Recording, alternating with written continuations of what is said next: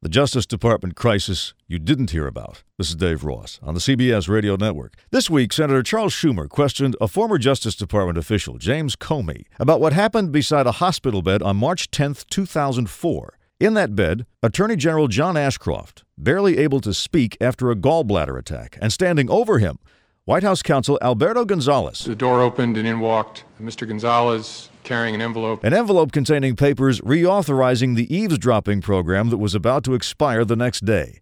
As the acting attorney general, Comey had refused to sign those papers, and as he stood there and watched, Gonzales tried to convince the ailing Ashcroft to overrule him. Uh, he lifted his head off the pillow and in very strong terms expressed his view of the matter. He would not give, give the authorization that they had asked. Is that right?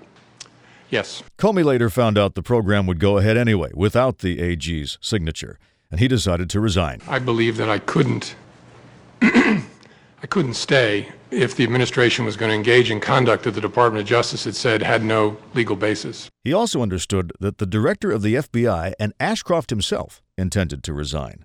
And then, on March twelfth, the president relented. The president asked to speak to me, took me in his study, and then we had his direction to do the right thing, to put this matter on a footing where we could certify to its legality. Why did he change his mind?